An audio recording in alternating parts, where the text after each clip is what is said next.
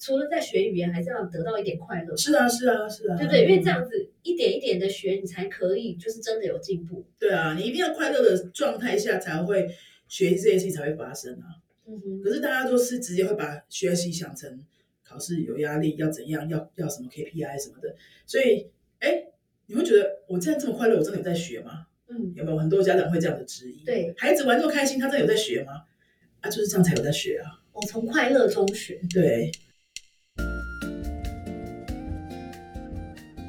Hello，欢迎收听台版米兰达的《只感可废》，我是主持人 Shannon，用一杯咖啡的时间来聊聊职场和人生。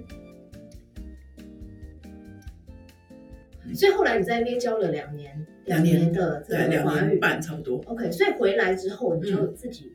自己开了这个现在这个语言中心。回来之后，我大概有四五年的时间。我回来之后先念华语教学研究所， OK，嗯，因为我在那边体验到了华语教学这件事情之后，我觉得这件事我会想要长期做。在那之前，我在台湾教儿童美语嘛，嗯在哼，那边教的是成人。嗯哼，呃，从儿童跳到成人之后，我觉得，哎，我三十岁到四十岁这段时间，我的确比较想要跟成人教学这一块比较接触，这样子。嗯哼，因为二十到三十岁教儿童，我觉得蛮适合，因为嗯哼你年轻嘛，你有体力呀、然后对你也很喜欢跟孩子玩。对对对，三十到四十岁，我想要再做点不一样的事情，我就觉得我想要开始挑战教成人。回到台湾之后，我觉得说，如果我要在成人的华语教学里面长期发展的话，好像念一个硕士是需要的，对对所以我对就回来台湾念硕士这样子。 ，OK 嗯 OK，念完硕士之后呢，大概有四五年的时间都在台湾的各大的大学的语言中心这样子跑课，嗯哼教这些国际交换生的华语这样子。 ，OK OK，然后后来才自己创业。，嗯对，后来大概对，就像跑课跑了四五年的时间，在自己创业到现在是六年这样。好，所以我觉得我很喜欢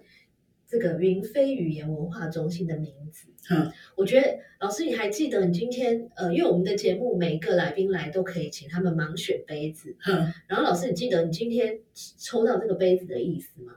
我是看那个蓝色的海，好像是海，是不是？还是云？它是类似这个海阔天空，嗯，哦然后沐天席地，沐天席地就是说有一种很 free 的，哎，很适合你们射手 座，就是说以这个地为你的作息，然后以天为你的天就是你的顶，这样子就是没有 limit，然后加上你们这个公公司又叫做云飞，嗯，所以这就让我想好合到哦，对对，很合，跟你的能量场很合。然后我就是想到说，你们这个语言中心有教八国语言，对不对？嗯，教过八国，那我们现在专心做三国三个，哪三种就是华语、西班牙语跟狮子训练三个课程。 ？OK OK，、所以嗯就是我觉得这个呃 message 很强烈，就是说，哎，其实学会多一种语言，对，就是可以让我们的世界更开阔、更海阔天空一点更。海阔天空，然后等于你去哪里可能都可以通这样子的感觉，嗯，对，蛮好的。那 那真的选对了耶。对啊对啊，我真的觉得蛮好的，刚好就是抽到的杯子也是在讲这件事情。嗯，那因为老师会那么多种语言，刚才还那么厉害的用这么多种语言跟我们打招呼哦。但是就我相信，现在在听我们的节目的朋友，很多人心里的潜台词可能就是觉得啊，哪语言哪有这么简单？嗯比如说我三岁就开始学英文，可是现在还是讲的哩哩啦啦。是。那有没有什么？您觉得学语言这个能需要掌握哪些的技巧，可以让我们学得好？比如说，你可以把西班牙文这么这么难的语言学得那么好，你是怎么做到的？嗯，我觉得先给大家一个观念是听说读写这四个事情哈、嗯学语言就是听说读写嘛。对你看，我们都是很自然的会说听说读写这四个顺序，对不对？对，好像没有人听过说我要学读写说听，有没有人这样讲？哦然后没有，对不对？嗯写，good 读 point 写嗯读哼听说，哎也没有，对，我就是会直接说听说读写，对，所以这个就是我们人类学语言应该要自然发展的顺序，嗯先从听跟说开始，嗯，才听会跟才说会是读跟写。但是我们从小学英文好像都不是这样。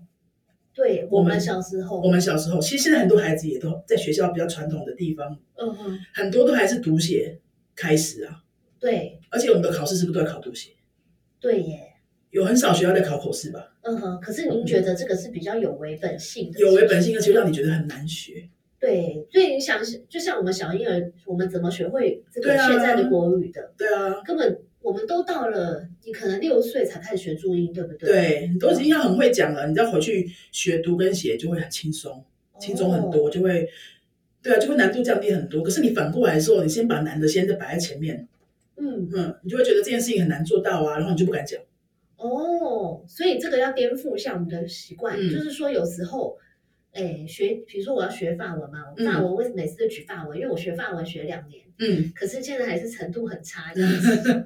对，所以其实我们不应该给自己那么大的压力。对，哦对，你去如果去学一个第二外语哈，嗯第一堂课你注意一下老师在教什么。如果他都在教字母的话，嗯，我是建议可以换一下。哦，就换是说一个，嗯哼，假设法文好了，对或西班牙文哈，西班牙文你第一堂课都要教字母 a b c d a f h 这些字母跟你说话的能力根本没有关联，因为你说话的时候没有在说字母，对说话的时候是整个字，那整个字的发音跟字母本身是连不起来的。 ，OK OK，好，就像我们中文有注音符号支持诗，你把那个注音符号三十七个都背得很熟，外国人把它背得很熟，他也是不会讲话。嗯哼，那我们怎不会在第一堂课的时候，就是为什么要让初学者去背那些字母？对，好，去认字母。像比如说日文学五十音，嗯，我日文我今年，哎，我去年开始认真学。但是之前我也是用很错误的方法，这样撞墙了很多次，学了很多次，然后每次都五十音那关就是过不了。哦，后来我发现了症结，就是说我不应该学五十音，是要先讲话，哦，所以先你讲就是话之后从生活对话开始，先讲话，那那个那个讲话的流程其实是要有被设计过的，哦，OK，就是不是乱讲啦，不是说我这边讲一句你就 repeat，你根本背不起来啊。可是你是要有堆叠过的，比如说你是 A 好 A 加 B，A 加 B 加 C 这样子一直堆上去，有有经过专业语言老师的一个流程设计，帮你这样子堆上去之后，你觉得你一堂课之后你就可以讲出一段东西。 OK，哦，嗯所以要选对老师学也是一件很重要的事对，情。那如果说你不是语言这方面背景的，你可能你觉得哦，这要怎么判断？你就是看说会不会在初学的时候一直叫你这边背字母、背呃音标什么那些，我觉得那个都不是长久之计。或者是说，如果你跟这个老师才第一次上课，然后你就觉得很吃力，对对，他没有给想你到成这就件感事，你就觉得头皮发 麻。你为什么要这样子对自己嘞？对不对？是应该是花钱，除了在学语言，还是要得到一点快乐，是啊是啊是啊，对不对？因为这样子一点一点的学，你才可以就是真的有进步。对啊，你一定要快乐的状态下才会学习这些事情才会发生啊。嗯哼，可是大家都是直接会把学习想成考试有压力，要怎样，要要什么 KPI 什么的，所以哎，你会觉得我这样这么快乐，我真的有在学吗？嗯，有没有很多家长会这样的质疑？对，孩子玩这么开心，他真的有在学吗？啊，就是这样才有在学啊。我从快乐中学。对，对，那因为很多人呢、啊对学语言的观念，应该听到这边就会觉得说，哎，老师你就是一个天生对语言哦很有天分的嗯人，嗯嗯，你怎么看这件事？你觉得语言学得好，一定是要有天分吗？我觉得每一件事情多少，每个人都对某件事情是特别有那么多一多那么一点点天分是一定有。像比如说我的 Excel 就超烂的，嗯哼，我到现在都已经当老板六年了，我 Excel 还是不太行。嗯哼，那这个是有没有天分有关系，我觉得一定有多少一点点关是系，可是不会是很大的比例。就是你要，你起码也是要先努力过一段时间之后，你才知道说原来我天分有这个，嗯对吧？嗯，那你你根本就不知道你天分在那边，在是不是在这边，或是你真的是完全没天分，你根本试都没试，然后你就说你没天分。大部分人都是喜欢这样唱衰自己的，嗯嗯嗯，然后把这个当做一个让自己保护起所来以的借 excuse 口。对不对？对对对因为这样就比较 relax，这样啊子反正我就是没天分，啊反正这所以样这样学不好是应该的，这样就先给自己打这种预防针。可是学生这样子来说，我都是第一堂课，我都会先叫他们不准讲这种话。嗯哼就是很很多学生来第一个说我不会弹舌音嗯哼，啊，我发音不行，我记忆不好什么什么，好这些东西全部我我现在他们不要讲，然后嗯我们会先做一个有点像是暖身活动的，就让大家体验说什么叫做先从听说，再来学读写，嗯哼，好，然后呃这个流程大概就是说我们做一个很像带动唱的嗯一个。一小段就当做韵律好了哈，然后他们就跟着我们做做做做做，然后有有一些配合一些舞蹈动作这样子，嗯哼，这样做完之后呢，他发现他突然就背起来了数字的零到十，这样。哦，那哎，原来我刚刚讲的那个叫做数字零到十哦，因为他在跟我们做的时候他不知道。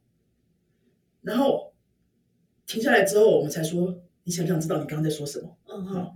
你想说你你走进一个陌生语言教室，你根本都不知道你在讲什么咒语，对，哈。然后他们，哎，我跟他们说，你们刚刚讲的就是这些东西零到十，然后给他看那个字长得什么样子。哦，我们刚刚讲是这个哦，很神奇的事情发生了哦。你再给他那个字母 PPT 再秀出来，把字母都放他前面，他本来不会讲，哦，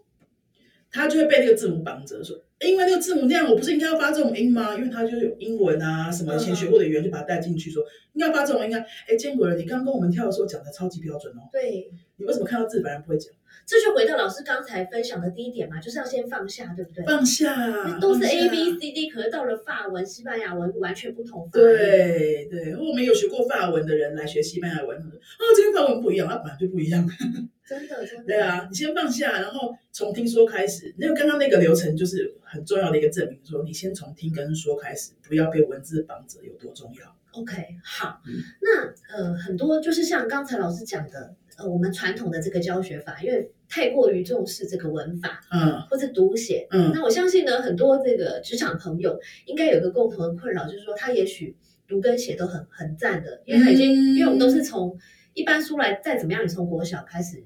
或是国中开始学，对，学到我们可能三四十岁都对学了几年。我现在讲英文，嗯哼，那可能他在听或是讲，可能就不敢讲。是，或者说简单的一个 presentation，他也会很害怕。那这个要怎么克服？他已经不是这个技能的问题，而嗯是勇气的问题或习惯的问题了。对啊。那现在刚刚都已经讲，不是技能问题，所以是心理因素。对，你要先克服这个心理因素，啊要怎么克服？你可能就是，哎，可以先降低难度。嗯好、哼，给自己一个小目标，很具体的小目标。比如说你现在要做 presentation，嗯那你就不要再去看什么课本，对不要再去补习，又是补一堆文法，对因为那个对你的 presentation 没有直接的帮助。对，你 presentation 有几分钟？假设是十五分钟好了，嗯哼那你可不可以先把第一分钟挑出来？嗯哼好，第一分钟挑出来，你先好好的把第一分钟的那几句英文讲顺，嗯哼，自己先讲讲顺。嗯你一开始可能丢不掉那个文字号，你就用看的，对然后讲，那你给自己计时，你一边讲，你在手机旁旁边计时。你第一次讲的时候，哎、可能哩哩啦啦，你可能会中间呃啊很多空白，有没有？。对，好，假设讲完是两分半好了，嗯，那你再放下，你再讲第二次，第二次可不可以讲到两分十秒？嗯嗯第三次可不可以讲到一分五十秒？嗯嗯你就让那个先让那个秒数向下降，秒数下降表示什么？你变流利了嘛， ，OK，好嗯你速度可以掌握了嘛？嗯哼，那你反复一直在练一样的东西，你一定会变熟啊，对，所以你就可以增加自信。嗯哼，好，然后你比如说你念到三遍、五遍、八遍，你差不多快要记起来了，呃，这个文字可不可以先把它丢掉了？然后你再讲，讲一次，哦嗯哼，你的感觉也会不同哦，因为你现在是没没东西可以看的，这样子对再讲一遍对，啊，哎，发现第一次讲不太出来，好，那我们再降低难度，变三十秒就好，你讲前面三十秒的内容就好了，可是不要看，哦，这个有点难呢。我十秒一句话也没关系，对，哈、那我自己像我自己，呃，从去年大概下半年再开始认真重新学日文，是用我现在自己比较熟悉的方法，带我学生的方法用在自己身上之后，呃，我提供给大家一个这个我自己在做的练习哈。我每天都会拿手机起来讲日文，大概讲三十秒。哦三十秒听起来很短，可是其实已经蛮长。对，其实是要好几句话的，这样子才会到三十秒嘛。那我给自己要求是，那是不能看稿，哦，那你讲什么？就是你的生活感就想之是类，那天的，嗯就像是用日文写日记，只是我用说的，哦，OK OK，或者说我我还是有在上日文课嘛，嗯一哼，对一的家教嘛。是，那我老师可能有帮我改过几个句子，我就把它背起来。嗯哼，讲出来这样子。嗯因为我们上课聊的东西也是我的生活啊，就对是我对今对天写书啊，写了什么东西，或者是我今天学生跟我讲什么话，可能就是那种我把它简化过的，我的热程度可以负担嗯的那样子的难度的句子，然后我讲个三十秒。那我大概每个三十秒的影片呢，需要十分钟把它完成，因为会一直吃螺丝嘛，会讲错嘛，会忘记啊，什么空白那样子，大概反复大概十十遍左右吧，然后最后可以一个还可以的样子就，然后就把它放在我的一个独立的 IG 的频道上面这样子。哦，然后现在累积到一百四十多天了，就是每天三十秒。你看，这个又是一个 proof point，就是我说你很有行动力的 proof point。因为是过程当但是中这样 little by little，你你自己感觉你是有很有大的进步有对啊不对有啊，起码你就是你不会怕讲这个语言，你要先，因为刚刚轩仁讲的是说心理因素比较多嘛，嗯哼那你不敢先面对人的时候，你先面对手机啊，对嗯，然后时间缩短啊，难度降低啊，你不要先讲那么难的东西啊。然后如果真的你一个英文真的说，比如说讲英文来说，你真的讲不出什么像样的句子，你就随便一个什么故事书什么的背个三句，先讲再说。哦，这也是一个微习惯的概念。对对对对，原子习惯嘛，这么这么红的书，那你把它用在这边，其实也很好用啊。像这个还是很长，是不是？那十五秒好不好？对，先做，就要先做。其实第一天连我这样子在做这么久员工作人，我只要第一天要去面对那个日文第一个影片的时候，我也是搞蛮久的，我大概半小时有点不知道在录什么，我就嗯手嗯手机在那边，我不知道录什么呢，录这个也不对，那个也不对，很容易就会想说啊，算了，明天再说。嗯嗯哼，对。然后你那边再说，你就永远都不会发生。然后我那天真就想说，不行，我都要叫我学生录了，我我一定要做一个 example 啊。然嗯后我就不管，我就先录了，我就用日文自我介绍，大概五句话这样子。 OK，但啊是有有总定比没有好。对啊，然后一定都是有讲错的东西啦，一定有讲的很奇怪的发音啦，然后你会觉得说很难以难以启齿，或者不不敢别人别人看什么的。嗯，其实真的没人在意啦，你都把自己想的太但是重你要的了。 IG 是公开频道，那个是公开的，只是我没有，不是没有 promo。不对，没有去认真 promo，我就是用我自己用来做语言练习的一个账号这样子。可是我也给学生看，我跟学生说都在那边，你要去看就去看。我是想要告诉你说，我是你的老师，我有在做这件事， OK OK。然后你也可以这样做做看，真的会有效。哦，好嗯，那我抓到三个重点。第一 个重点就是说要对症下药，嗯就是比如说你的问题明明是你有心病，就要心药医，对不对？就是因为我发现太多人在学语言的时候，比如说他是要做 presentation，嗯，明明不是技能的文法问题，可他也有为了让自己有安全感，就去报一些就是你已经会的东西，没，错，会让你觉得上课方式是舒服的，不用背的那种，嗯嗯嗯，对。可是 at the end of the day，你会发现其实没什么帮助，对对你你就是真的迫切的问题没什么帮助，没错，然后你就会又就觉得自我否定，说为什么我学了半天又没进步？对，所以嗯是对症下药很重要。第二个就是老师刚讲的这个微习惯嘛，我也嗯习惯，那你要想一个方法，就是稍微可以 push 自己一点，可是又不是太痛苦，嗯然后这样子一天一点，一天一点有进步。对。然后我刚刚你说你会一天录一点小影像，对放在那个放在 IG 上，我对，觉得这有一点点仪式感的味道。嗯哼哼我自己很喜欢仪式感，就是说，呃，我是比如说瑜伽玩。因为我跟你讲，我超讨厌运动，可是我就选一个 让我自己比较舒服的那种轻松的，比如说瑜伽这种，或是游泳这种。嗯哼哼哼，那像钢管那种对我来说就有点太激烈，这样 像那种呃，比如说我做完瑜伽，我可能全身大汗，然后我就会自拍一张，嗯然后放在我的 IG 上，然后就有点像，不是说要给别人看，而是有点像自我鼓励吧，对就是说对自己有个你做交得代很好这你样子，嗯好棒棒这样子，子，对，就有点像。这个要跟中美洲的朋友学习嘛，就是你做了一点点小进步，然后就说对你好棒这样子，对对对，所以其实我觉得在语言上也可以多给自己一点点这样的鼓励。嗯嗯，而且你把你的所有作品累积起来，在一个同个地方，嗯你再回去看，像我现在一百四十多天，一百五十天，再回去看第一天、第十天、第二十天的时候，就蛮有趣的、啊，就哎，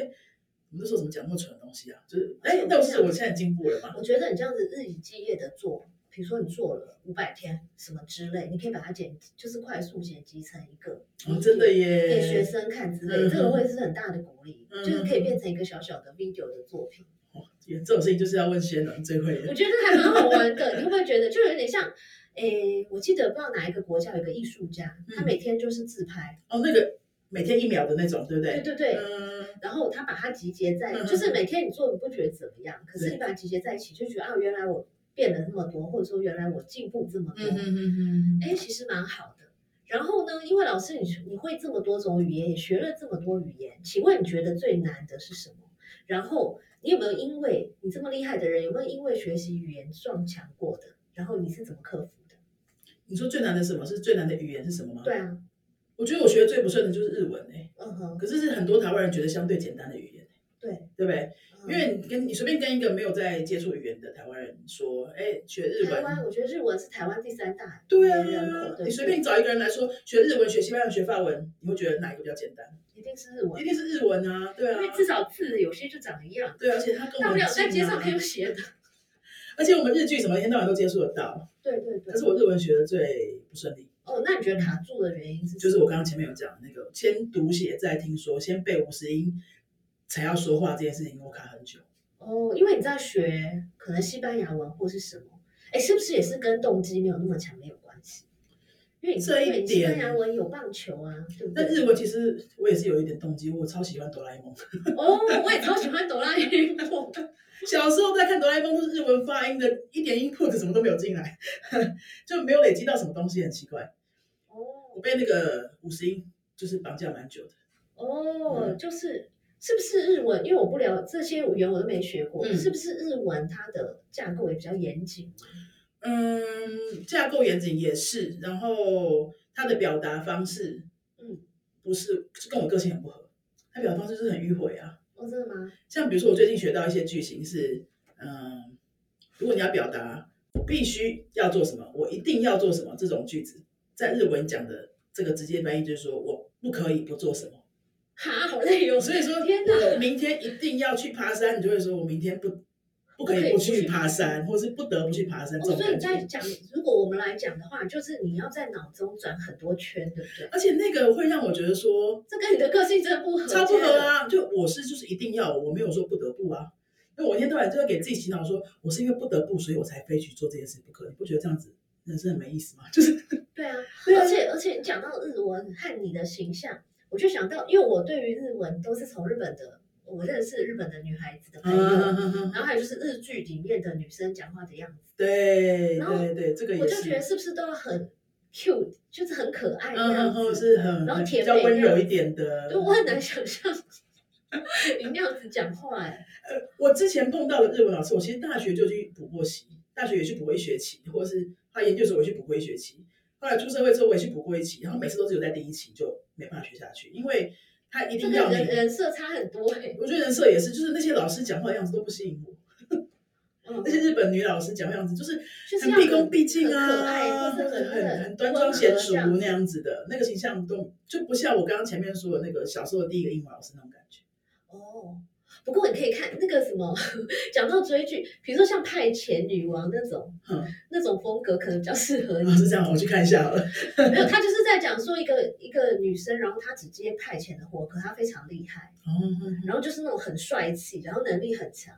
然后我觉得她的那个，因为我不懂日文，但是从那个态度上感觉。还有用词上，感觉就是很爽朗那种， OK OK，那我要看一下。那一般就要看是下可爱甜美风不太一样。嗯，对对，这样也许可以激 励 OK，你，谢谢谢谢。 继续学下去。 好，那今天非常谢谢老师呢，除了来上节目，还送我一本书，就是这一本哦。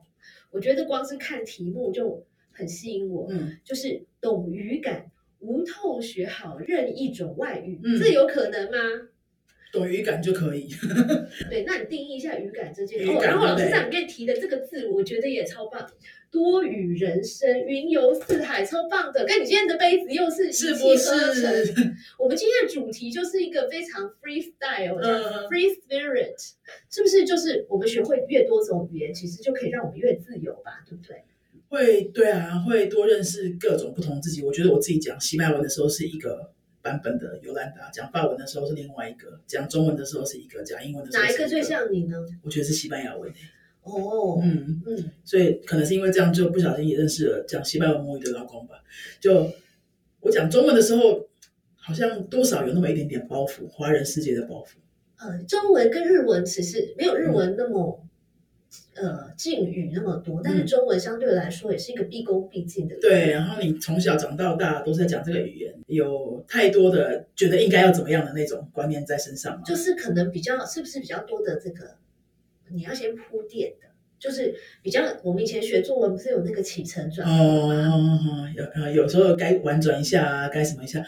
可能吧，可能吧，我我没有办法讲的很具体，只是说我觉得讲西班牙文的时候西是班最牙自由文是的，直接的吗？其实也不是最直接的语言。它其实讲到这个直接，又又可以扯 到另外一件事情。是有一本书叫做《文化地图》，文化地图，嗯，文化地图。如果你对文就是各国异国文化有兴趣的话，嗯，或是对多国语有兴趣的话，这本书也可以接触看看。呃，这个文化地图呢，就是在讲说，哎，全世界各种各样的文化，它有不同的思维和表达方式。其中有一个 part 是在讲直接跟间接的程度，嗯，就是说，哎，你会觉得讲日本人很婉转，对不对？对然后台湾可能稍微直接一点点，然后西方人是不是又更直接那样子对？，它其实真的是世界上有一个尺度在的，就是说最直接跟最间接那，谁是最直接的？最直接呃，像北欧那边，哦，OK 嗯、那美国也算直接， OK 啊 OK，然后西班牙语系国家在中间，在世界上算哦，中那还间，算中间，，对，它也算是有部分的间接这样子。好，那台湾当然就算在很间接的那一边，哎，那西班牙人如果他不喜欢你，或者说他不同意你的观点，他会怎么讲？他会怎么表达？如果以台湾人的思维感受来说的话，我们就会觉得你讲的够直接了，就我不喜欢啊，为什么这样？嗯好、如果他很喜欢你的话，会直接说我我很喜欢你，嗯哼，就可能第一天跟你约会就说我超喜欢你的，哦，这也太快了吧！ 但这也蛮浪漫那的，啊这个就是他不会等，他就不会就他那个时候哎很想表达什么感情，他就是会表达的这样子。哦，因为我们台湾人，如果呃比如说在商业的环境，我们不赞同一些事，我们一定会说，哎，你的观点什么很好，巴拉巴拉可是啊可是什么什么。要不要再考虑一下什么什么之对类的？，那如果是美国的话，嗯呃，他可能会，他前面还是会假假装一下。如果真的是比较 professional，、嗯嗯嗯，他会说，呃，比如说我了解你为什么这样讲，嗯可是我有什么 concern，、嗯嗯，他可能他会把可是的他自己的观点放到最大，嗯，对不对？这是所以你刚刚说，呃，西方比如说美国是算是很直接，对在世界上的尺度来说，对。那比如说就中美洲的话，他们会怎么说？他们就是你就想把它想成台湾跟美国那种中间地带吧，嗯哼哦，嗯，他也是会讲出他的不爽或什么的，嗯哼，然后你会觉得你怎么会这样讲哈，我有点被伤到的感觉，可是他也不会完全没有包装啦，这样，哦，他可能会比较嘻嘻哈哈一点。 哎呦呦呦。因为他们是一个比较快乐的民族嗯这样子。那老师，你这本书的精髓是什么？好，可以语简单感嘛，我刚刚介讲绍到一语下感，对，对，我们有够会聊，又差题，对不对？真的真的， 懂语感的语感是指什么呢？嗯嗯，大家有没有去 KTV 唱过歌？应该有吧。有去 KTV 唱歌的时候，你会不会听得出来说，哎，哪一个朋友那天点的歌他唱走音了？嗯哼，会唱走音你应该听得出来。对好、哎，可是你也没学过音乐的乐理啊，你对也没学过那个什么看五线谱啊、是，节拍，你可能也不知道那是什么切分音、四分音符、八分音符什么的，嗯哼哎，怎么听得出他走音？嗯哼那个乐理就很像语言的文法。是，所以你听到他走音，可是你又讲不出为什么，那个就是音感。嗯哼那语言你听到他讲错了，可是你又不讲不出一个所以然来。比如说外国人讲中文的时候，我们说，哎，把水喝一喝啊，然后他们就会说水呃喝一喝吧，什么这样子，好，你会觉得错了，可是你讲不出来为什么，因为你中文的文法你可能都没思考过嘛，也不需要嘛。那那个就是中文的语感，母语，OK，者都一定有语感。嗯所以就是违和，对不对？就是你听起来怪怪的，对，听起来怪怪。的。那如果说你知道，哎，那个人讲英文那句话